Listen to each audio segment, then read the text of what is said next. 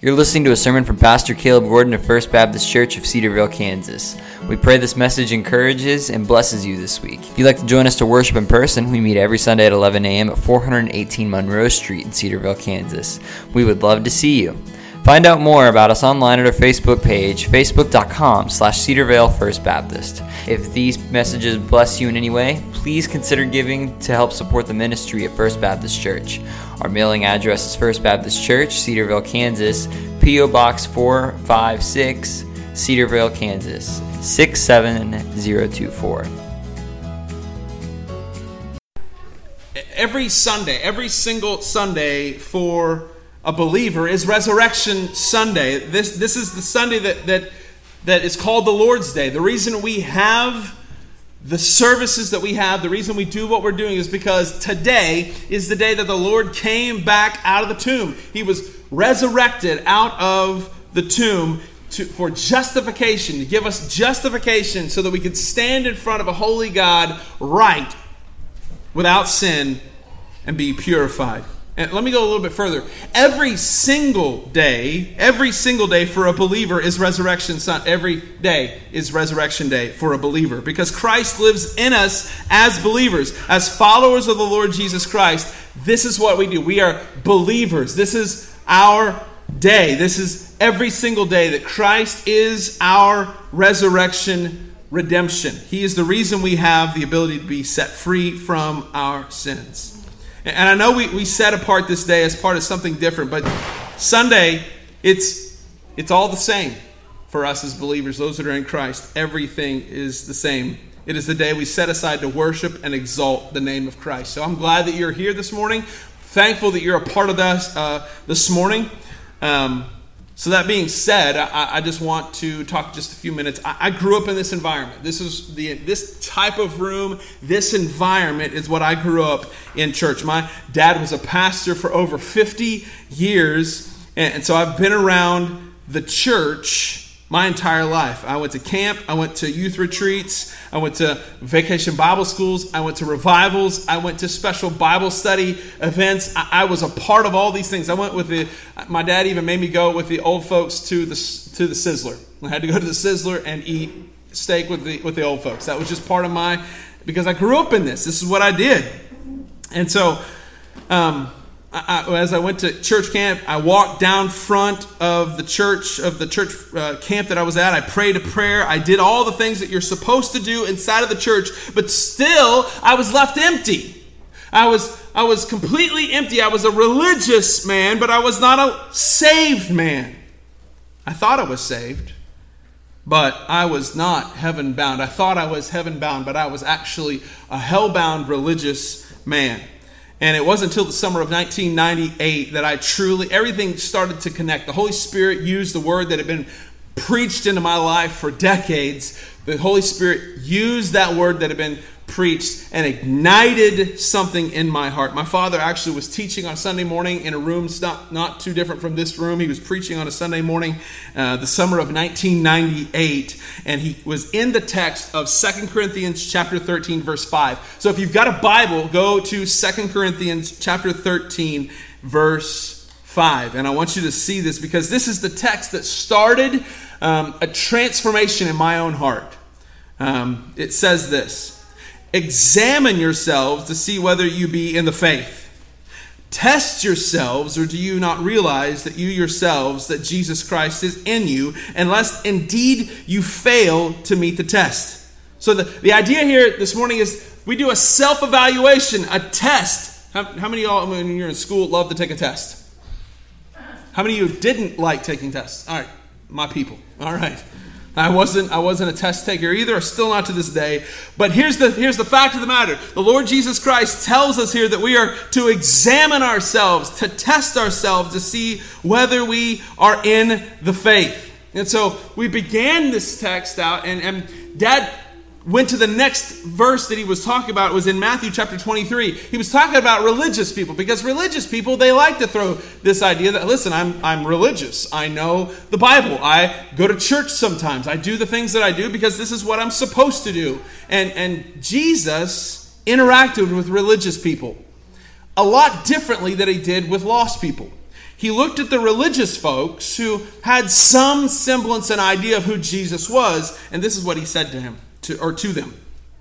He said in Matthew chapter 23, verse 27, Woe to you, scribes and Pharisees, you hypocrites, for you are like a whitewashed tomb with outwardly appearing beautiful, but within you're full of dead men's bones, and you are all unclean. Listen, Jesus was talking to church folks here. He was talking to the, the, the, modern day church people in this text. Jesus was, listen, frankly, Jesus was talking about me. He was talking about a man who knew how to behave, a young man who knew how to behave in church. Like I knew I wasn't supposed to cuss in front of the old ladies at church. Like that would, like I grew up in a day when anyone could slap you. I know that, like, you know, we got little kids. Oh, time, everybody gets a timeout. Man, I wish I could have had a timeout. That would have been awesome. But uh, anybody could. So I knew I wasn't supposed to cuss in church. So bring that down, right? But school, that's a different ball game. The old ladies weren't there, right?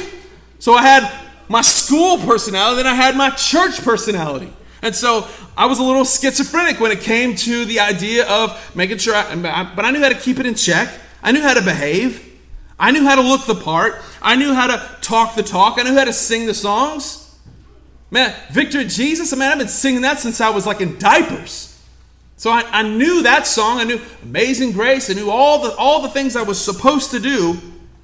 And while sitting in that pew that day, I began to have a mental argument with myself. And I said, wait a minute, Caleb, the Holy Spirit starts to stir and, and convict that, listen, that's you, Caleb. You're a religious lost man. You're, you're a dead man. You're a dead man on the inside. You look pretty on the outside. You've got all the right verbiage. You've got all the right things on the outside. But inside, you're full of dead men's bones. And I was like, no, I'm not. I'm a good guy. I'm a good person. I, I don't, and I'm not horrible. I'm nice to my mama. I, I'm a good guy. I'm a good man.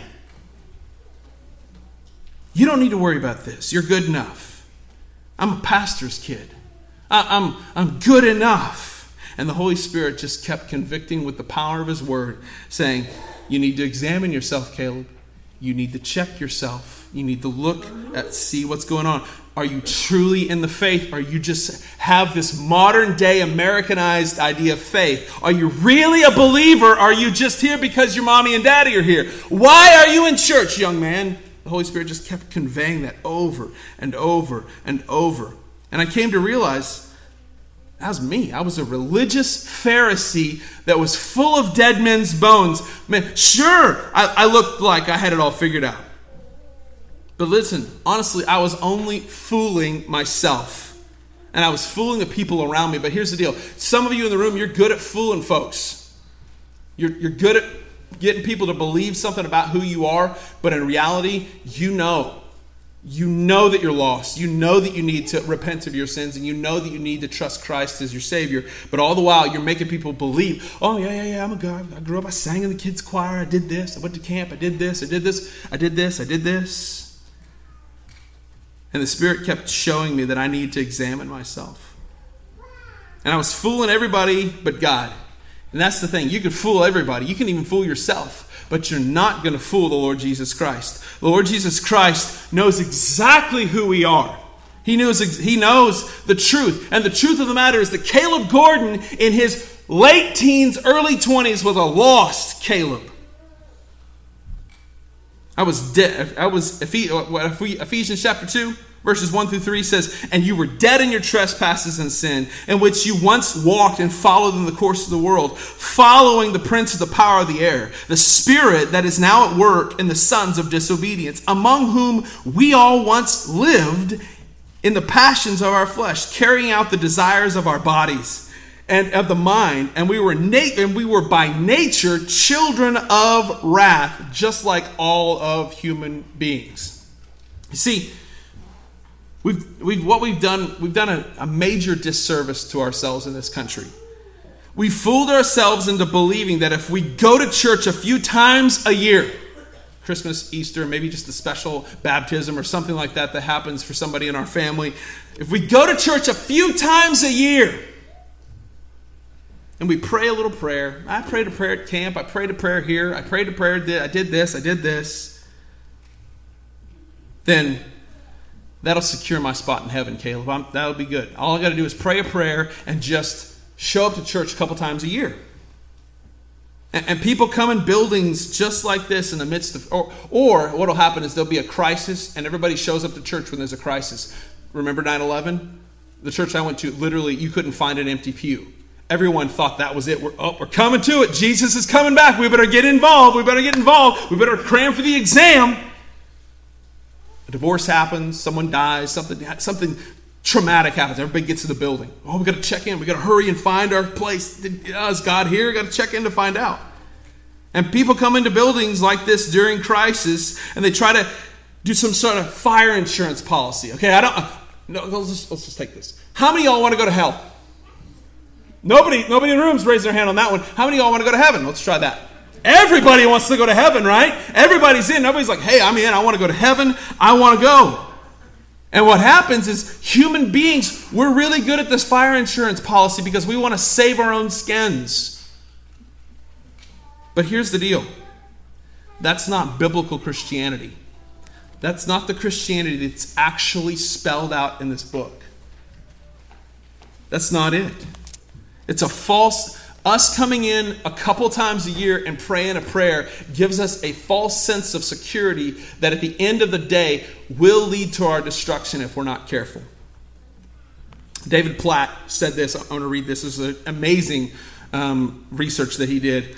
According to research, almost four out of five Americans identify themselves as Christians. But in this group of self proclaimed Christians, less than half of them are involved in church on a weekly basis. Less than half of them believe the Bible are true. And an overwhelming majority of them do not have a biblical view of the world around them. So researchers went a little bit deeper and to distinguish men and women who are born again Christians, as if there's a different kind of Christian. Um, they found that. Uh, those people who were born again had made a per- personal commitment to the Lord Jesus Christ, and they believe that they're going to go to heaven because they've accepted Jesus as their Savior. And according to the research, nearly half of Americans are born again Christians. But if you look into this group of born again Christians, the researchers found that their beliefs and lifestyles are virtually indistinguishable from the world around them. Many born again believers believe that they can work hard to get a place into heaven. Others think that Christians and Muslims worship the same God. Some believe that Jesus even sinned while he was on the earth. And an even more increasingly large number of born again Christians just describe themselves as moderately committed to Jesus. So people can use this data to conclude that Christians really aren't different from the rest of the world. But I don't think that interpretation of that research is accurate. I think that one of the things that's abundantly clear in these statistics is that there's a whole lot of people in our country who identify themselves, everybody wants to identify as something. There's a lot of people that identify themselves as Christians, but they are not. There are scores and scores of people here and around the world who culturally distinguish themselves as Christians, but biblically are not truly followers of Christ. That was me. That was me, your pastor. That was who I was.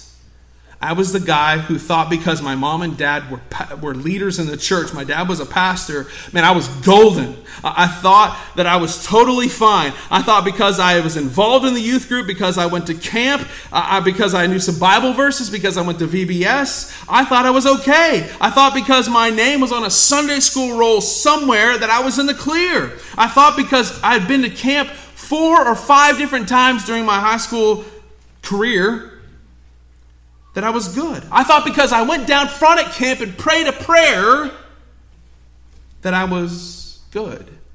But in reality, I was in deep, deep weeds. I was a hell-bound religious man who had a head knowledge of Christ. I had a head understanding of Christ, but I did not have a life transforming, a heart changing relationship with the God of the universe. And what the sad fact is that many who walk into churches all around the world today are in the exact same boat. And so, what I want to try to do in the few moments I have here with you is, is God's word revealed to me my brokenness. God's word is the thing that came and helped me understand my brokenness. It revealed my game playing. It revealed my attempts to justify myself. And when I truly examined my heart, when I truly did a self evaluation of who I was, I realized I needed a Savior. I realized I needed to be brought back to life, that I was a dead man playing games. I thought I could make it in on my own good merits, but I was just like these Pharisees in Matthew 23. Jesus said, Woe to you, scribes and Pharisees, for you're like a whitewashed tomb, which outwardly appears beautiful, but within is full of dead men's bones. And you are all completely unclean. And that's the first step.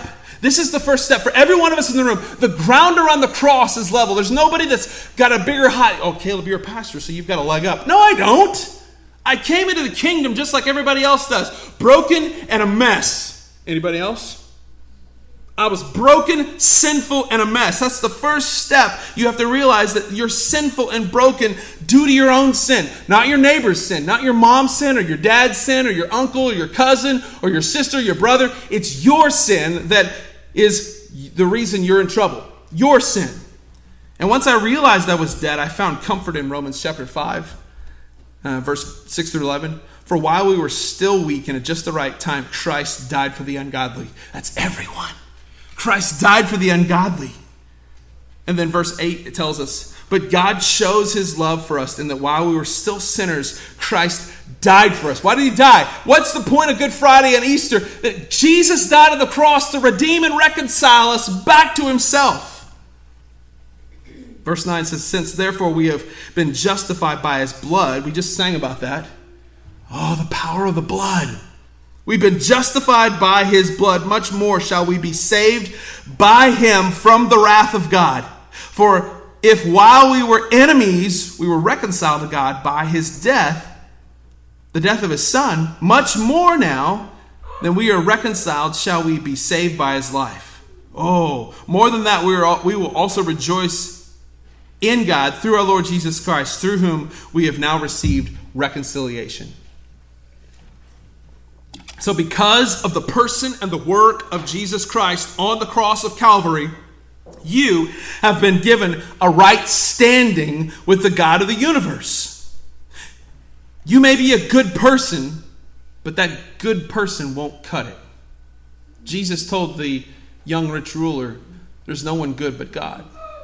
There's no one good but God. There has to be a stand in. There has to be someone who stands in the gap, and that is Christ and Christ alone. But here's the thing I think a lot of people in church, like we're doing this very same thing. We, we look like we've got it all figured out. We come in rooms like this every Easter, Christmas, and like I said, a few other times in, in the year, and we talk like we've got it figured out. Like, listen, I know we're like, it's it's country up here, and so everybody, you know, this is, you know, God, America, and guns. Like, I love all those things. But here's the deal the gospel, according to country music, isn't going to get you into, into heaven.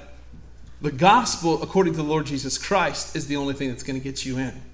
And that the only way you get in is through repenting and believing in the Lord Jesus Christ. That's it. That's it. We, t- we may talk like we've got it figured out, but in reality, the only people we're fooling is ourselves. Jesus said to examine ourselves and ask the questions. So, uh, okay, it's a good, good thing to examine. You say, Caleb, where in the scriptures do I need to examine myself? Where can I look in the text and examine where I'm at? Who, where can I? Can you help me find that? I'm glad you asked that question. There is a place to examine yourself. Matthew chapter five. So if you got a Bible, go to Matthew chapter five. I want you to see this because it's super, super important. We're going to start in verse three. This is Jesus's First sermon, he's preaching on the uh, is called the Sermon on the Mount. The Beatitudes is what the text is called, but it's a Sermon on the Mount. And Jesus begins to unpack. And this is what he says. Verse 3. Blessed are the poor in spirit, for theirs is the kingdom of heaven. Blessed are those who mourn, for they shall be comforted. Blessed are the meek, for they shall inherit the earth. And blessed are those who hunger and thirst for righteousness, for they shall be satisfied. So we see this, this first text here that Jesus calls, and the first thing he says is, Blessed are those who are poor in spirit. Now, What happens in the modern day America is we pull out parts of this and we just say, Blessed are the poor, for theirs is the kingdom of heaven. A lot of people just think it's if I got no money, I'm in. What? If I got no money, that's not what it says. Blessed are the poor in spirit, those who understand. And this is why we have to understand the original language. This is why it's important when you go to church that the guy who's behind the desk needs to unpack this stuff in the original language so you see this. This is what this is when it says, Blessed are the poor in spirit, those who understand that they are spiritually bankrupt. Poor, there is, there's, there is a monetary idea here. Those that are spiritually bankrupt, those who understand that they are spiritually messed up, their, bank, their spiritual bank account is massively in the red. That they are completely spiritually broken. They understand the utter spiritual bankruptcy of their sinfulness. They understand that they've broken God's law. Here's the deal every one of us in the room have broken God's law. You say, well, Caleb, what is God's law? Well, you guys are asking great questions today. Um, God's law is the Ten Commandments. So let's just take a test. How many guys have ever told a lie? If you're not raising your hand, you're a liar. Okay? How many guys have ever stolen anything? I don't believe you because you don't just told me you're a bunch of liars. So if you're not me, I didn't steal anything. How many guys? Okay, let's just do this in something simple. How many guys have always honored mom and dad? Mom and dad. That is a lie. Hannah is lying. You were just singing, girl. Okay. That's just, okay, that's just three of the Ten Commandments. Jesus internalized it. Jesus said, if you look at a person with lustful intentions, you've committed adultery. That's one of the Ten Commandments. Jesus said, if you hate your brother, you're guilty of murder. And I guarantee you, every one of us, including me, has had a moment where you're like, just driving traffic occasionally, like, man, if I had just five minutes with that guy, I would make him pay. Anybody else feel that way? Okay. Lisa. We got some, we got some we got some honest folks in the room. That's good. Yeah. So Jesus says what? If you hate your brother, you're guilty of murder. So we've like we've broken God's commandments. Romans chapter 3 verse 23 says that all have sinned and fallen short. All is Greek for everyone.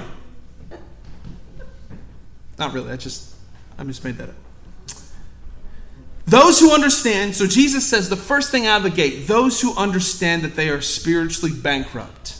Verse 4 says, Blessed are those who mourn, for they should be comforted. Now, in context, what are they mourning over? Why should we mourn? We mourn because we come to the understanding that we've broken God's commands. We've disappointed the Lord Jesus Christ. And because we've disappointed and broken God's law, that causes us to want to mourn over our brokenness. Blessed are those who are broken over the fact of their sinfulness and they seek to be saved and redeemed and reconciled by repenting in Uh, repenting and believing in the Lord Jesus Christ. Now, repent is a big church word. Let's just, I'll, I'll, I'll, I'll give you that.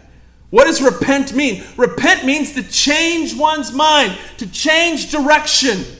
Repent means to go from one direction to another direction, to change from going this way to that way.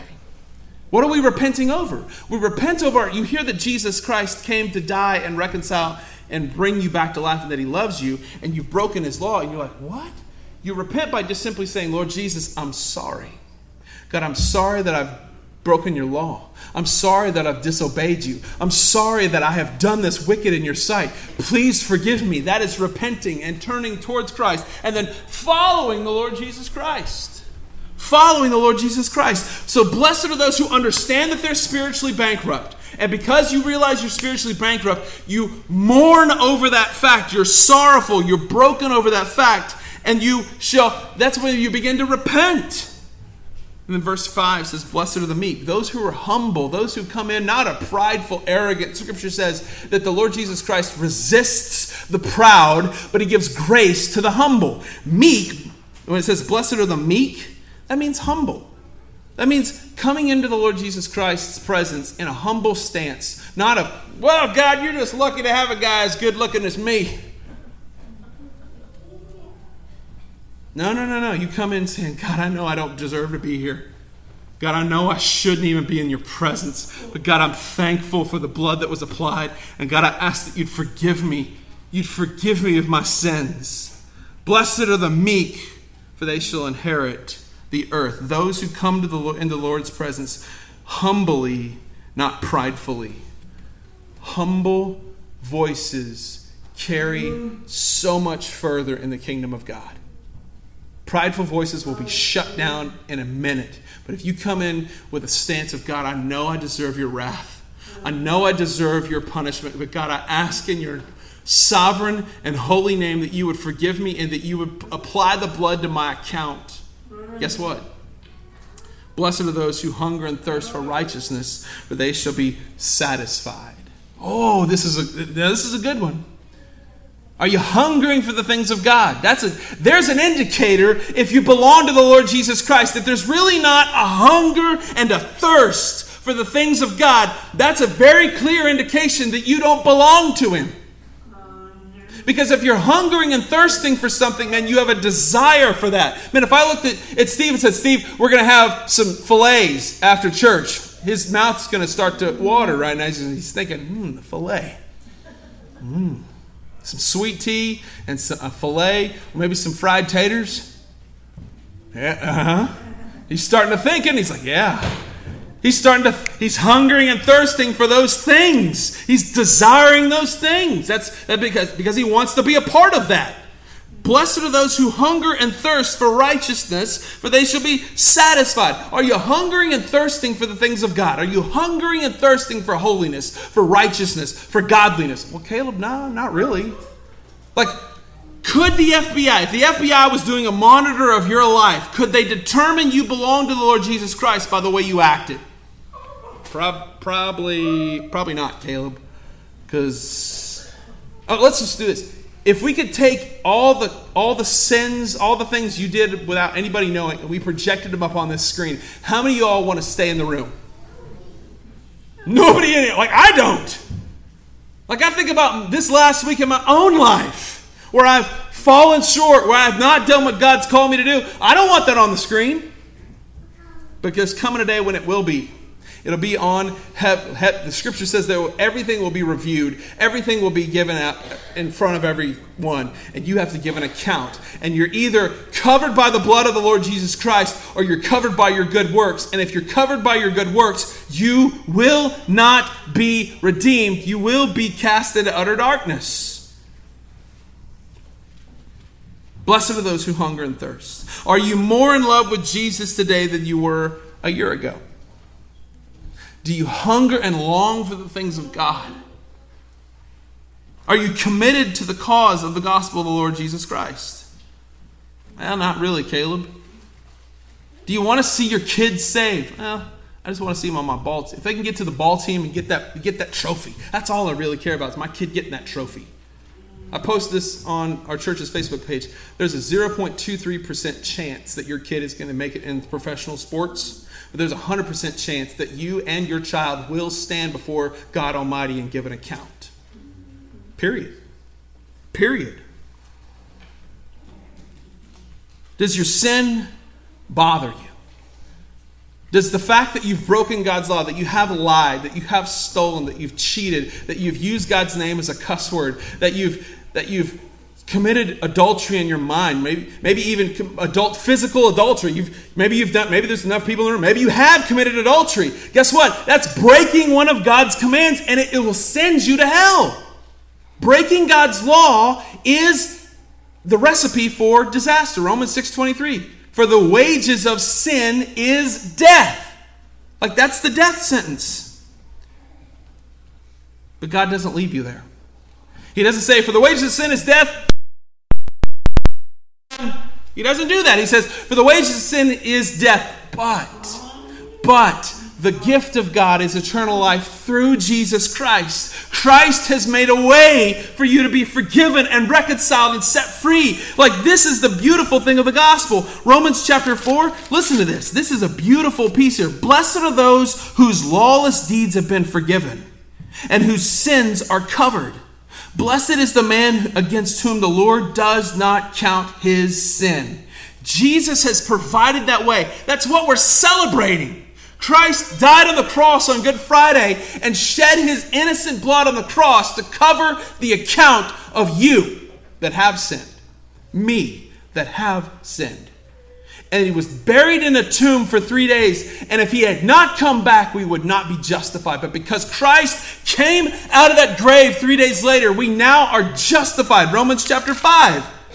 Therefore, since we have been justified by faith, we have peace with God through our Lord Jesus Christ. You have peace with God because of what Christ did on the cross. And so here's the deal I would rather you sit in this room and wrestle with the idea of your own sinfulness, wrestle with the idea of your own depravity, and know for certain that you, like, listen, I want to repent, Caleb. I want to change my life. I want to see my life different. 1 John 1 9 tells us that if you confess your sins, like this is what it looks like. You just simply say, Lord Jesus, I know I'm a sinner. I know that I have broken your law. I know that I have messed up. I know that I'm a wreck. But God, I ask you forgive me. Scripture promises us this if you confess your sins, that Jesus is faithful and just to forgive you and to cleanse you from all of your unrighteousness. It don't matter what you've done, Christ can forgive it. Christ forgave murderers, adulterers, liars, thieves, blasphemers. He's forgiven everyone. Like the Bible's written by people who murdered people. Paul, he wrote the big half, the back half of the scriptures. He killed Christians as a sport. Like he was a pro at it. He got letters from high authorities in Jerusalem so he could go hunt them down and kill them. Jesus said, No, no, no, no. I'm going to change you. You're going to become one. You're going to stop killing them and you're going to become one. Like, I would rather have someone in this room wrestle with the idea and know for certain that you're saved than to walk through life with a foggy, false sense of security because of your accomplishments and find out at the end of the day that you're going to hell, that your eternal home is hell. Listen, the only reason any of us are getting into heaven is because Jesus said so. Alistair Begg, who's a he's a Scottish preacher, he tells the story of the two thieves on the cross with Jesus. And he, the thief who told him, said, Jesus, will you remember me? That's all he said. Like that, uh, he, he defied all the things. He said, Will you remember me? I understand I've broken your law. He told the other thief, We're up here because we deserve to be up here. We are a mess. We deserve the punishment we're getting. Jesus doesn't. He's innocent. And then he looks at Jesus, Will you please remember me when you come into your kingdom. Jesus said, I promise you, today, today, today you're going to be in paradise with me. Can you imagine the thief dies and wakes up on the other side? Why are you here? Because uh, that guy said so. That guy said I could be here. The only reason any of us are going to get into heaven is because Jesus Christ said you can. But he provides you a roadmap on how to get there. How do you get there? Mark chapter 1, verse 15. And saying this, the time is fulfilled and the kingdom of God is at hand. Repent and believe the good news of the Lord Jesus Christ. Repent of your sins and believe that Jesus Christ died on the cross to forgive you of those sins. Listen, ladies and gentlemen, God's called us to examine ourselves. And so this morning, what I want us to do is just take a few moments and just examine your own heart. Are you truly a believer? Or are you just like me back in 1998, sitting in a pew just like this, thinking I was saved because I was a pastor's kid? Thinking I was going to heaven because my name was on a Sunday school. I'd never missed a Sunday, but guess what? I was lost. I was a sinner who was religious. The only way you get in is because Christ says you can. And the only way Christ says you can is when he forgives you of your sins. And he, for, he provides a way for you to find forgiveness, but you've got to admit it. When the first thing in the text, the 1 John 1 9, if you confess your sins, Christ is faithful. But if you confess, if not me, Caleb, I'm not going to do it. I am not going to, I don't need to. I'm a good boy. I'm a good guy. You ain't getting in, brother, sister. You will stand at the pearly gates and you will be just like the folks in Matthew chapter 7. This was another text that just shook my entire being. Listen to this. Because this is talking about church people.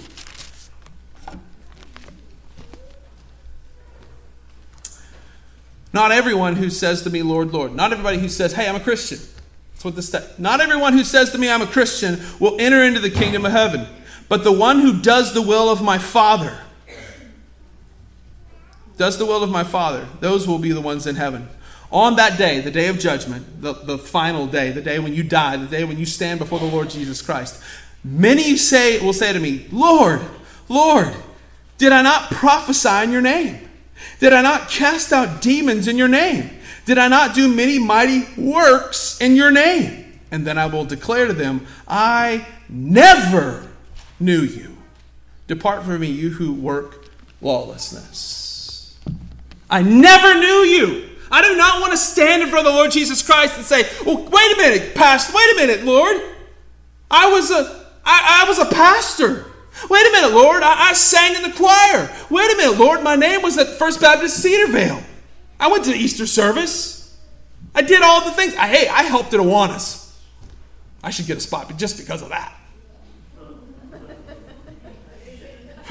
right?